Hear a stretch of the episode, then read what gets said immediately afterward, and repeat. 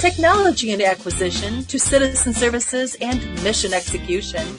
A culture shift is underway with federal government leaders increasingly seeking out solutions that disrupt the way business has traditionally been done. Here we connect with those government and industry leaders driving this change and driving the real results in support of their agency mission. This is Keeping IT Brief.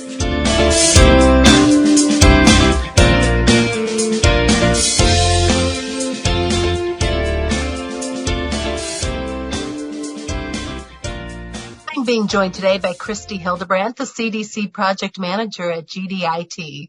Thank you for joining me today, Christi. Thanks for having me. All right, so let's start with talk to me a little bit about public health. What is it, and what are some challenges the agency face in serving public health missions? Um, well, I've been working in the public health space specifically with surveillance systems over the last 20 years. And I'll say right now is a very exciting time to be in public health. Um, obviously, a lot is going on coming out of the COVID pandemic. A lot of things were learned during that time.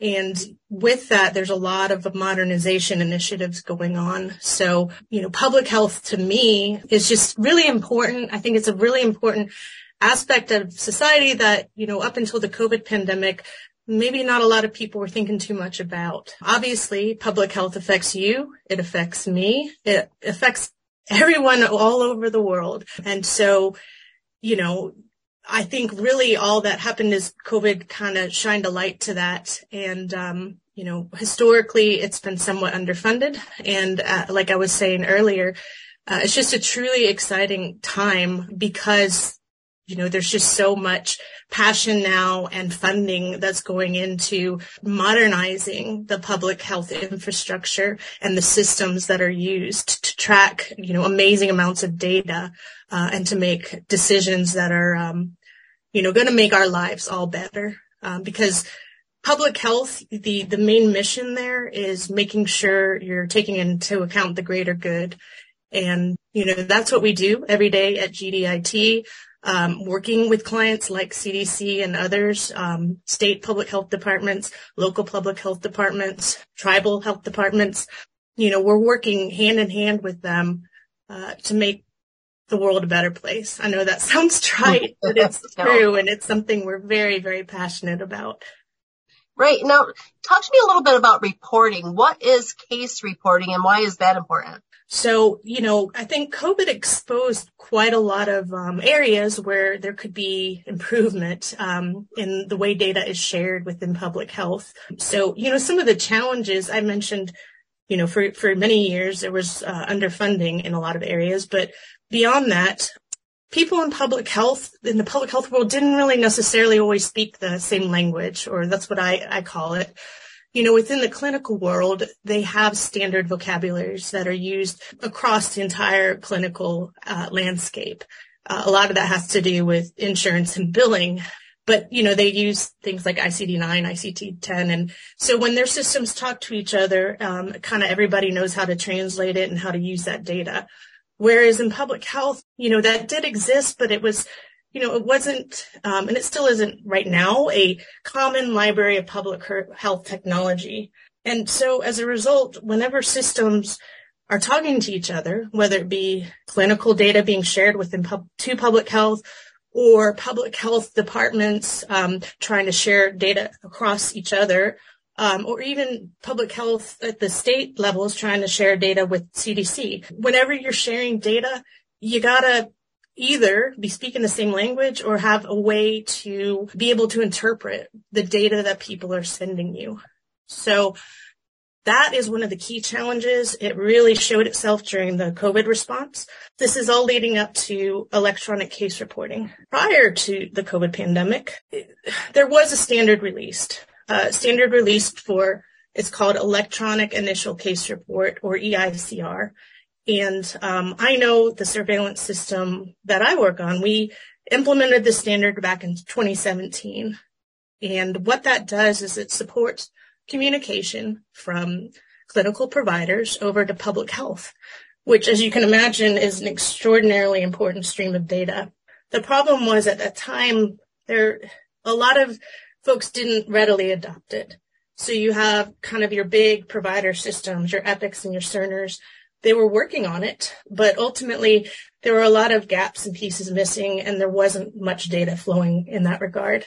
The other piece is, you know, you have the data sitting at providers and then you have, you know, the, the state public health departments who are trying to receive that data. And then there's kind of this layer in the middle. And there was an effort um, at that time to kind of build out uh, this middle layer. It's called the AIMS platform, and it's a way for to connect clinical providers uh, to send data securely to public health. Now that did exist also back in 2017, but again, there there weren't that many people um, using it.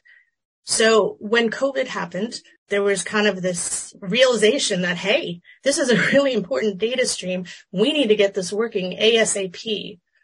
Uh, so in a lot of ways, the, the surveillance system um, that I work on, which is called the, the NEDSS Base system, and which is a CDC product um, that CDC develops and um, that we GDIT work with them on.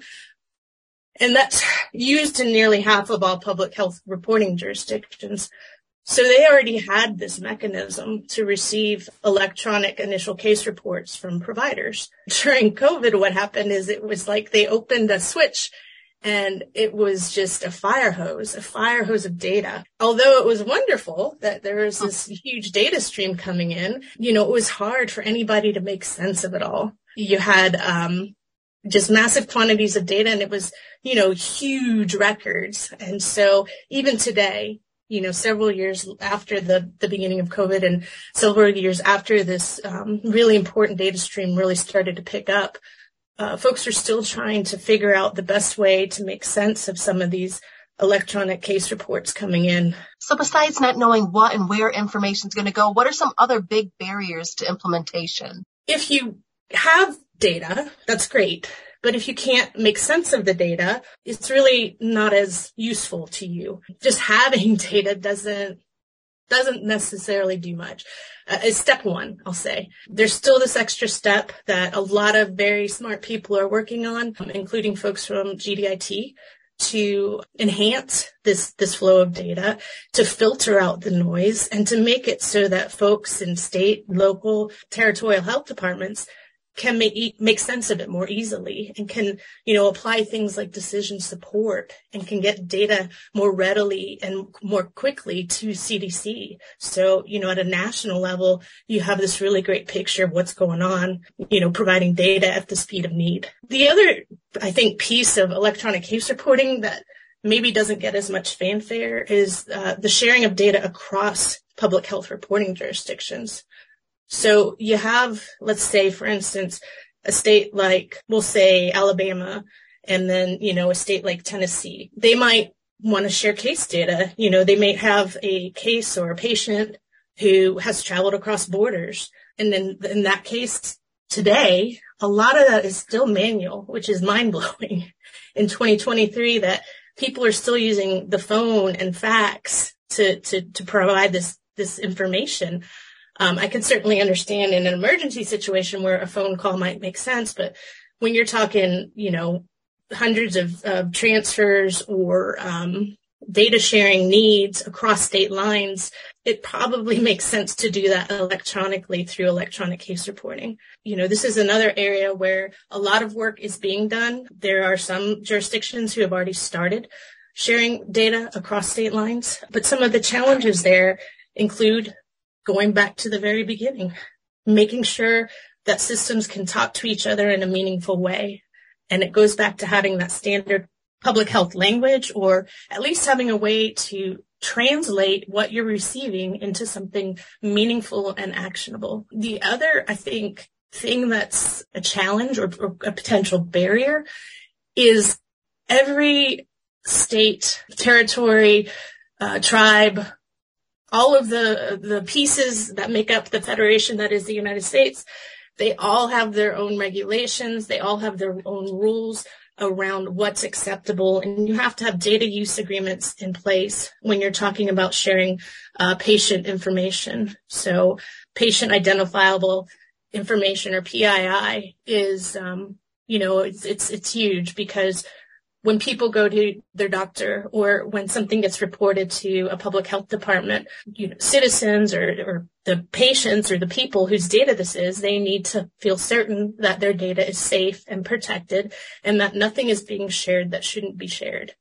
So, you know, that introduces a, an, another layer there of when you're st- sharing something state to state, a lot of it isn't necessarily a technical challenge.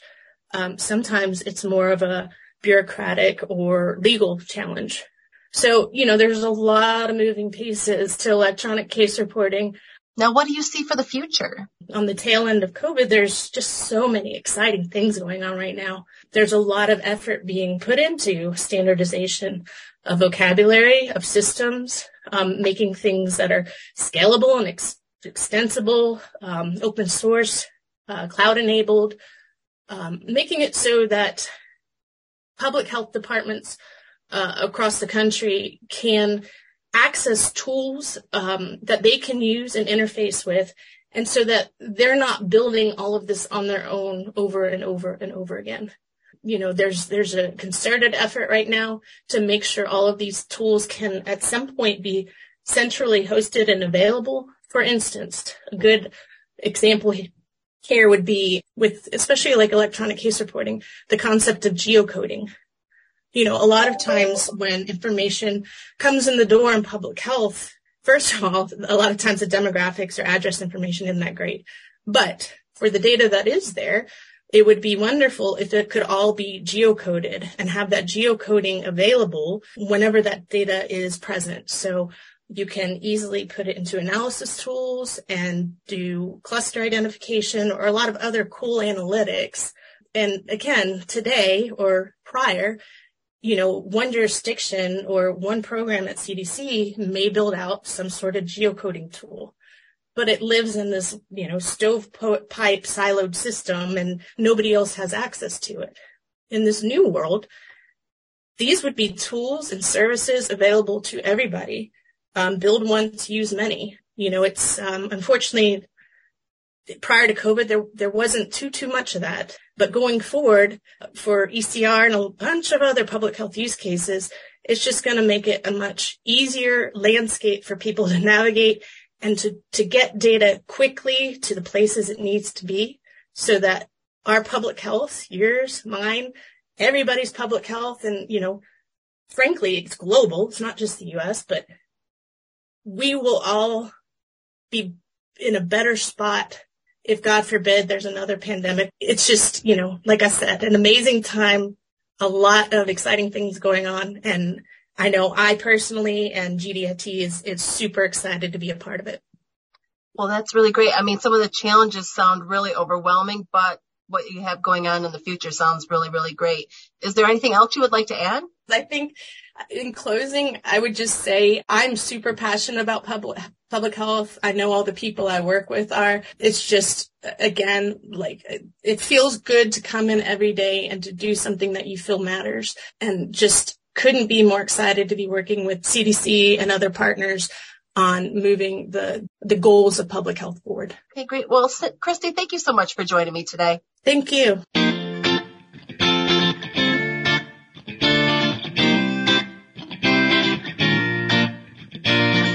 Thank you for listening. For more episodes, check us out at govforum.io or anywhere you listen to podcasts. And please subscribe, give us five stars, and share with your friends. Thank you.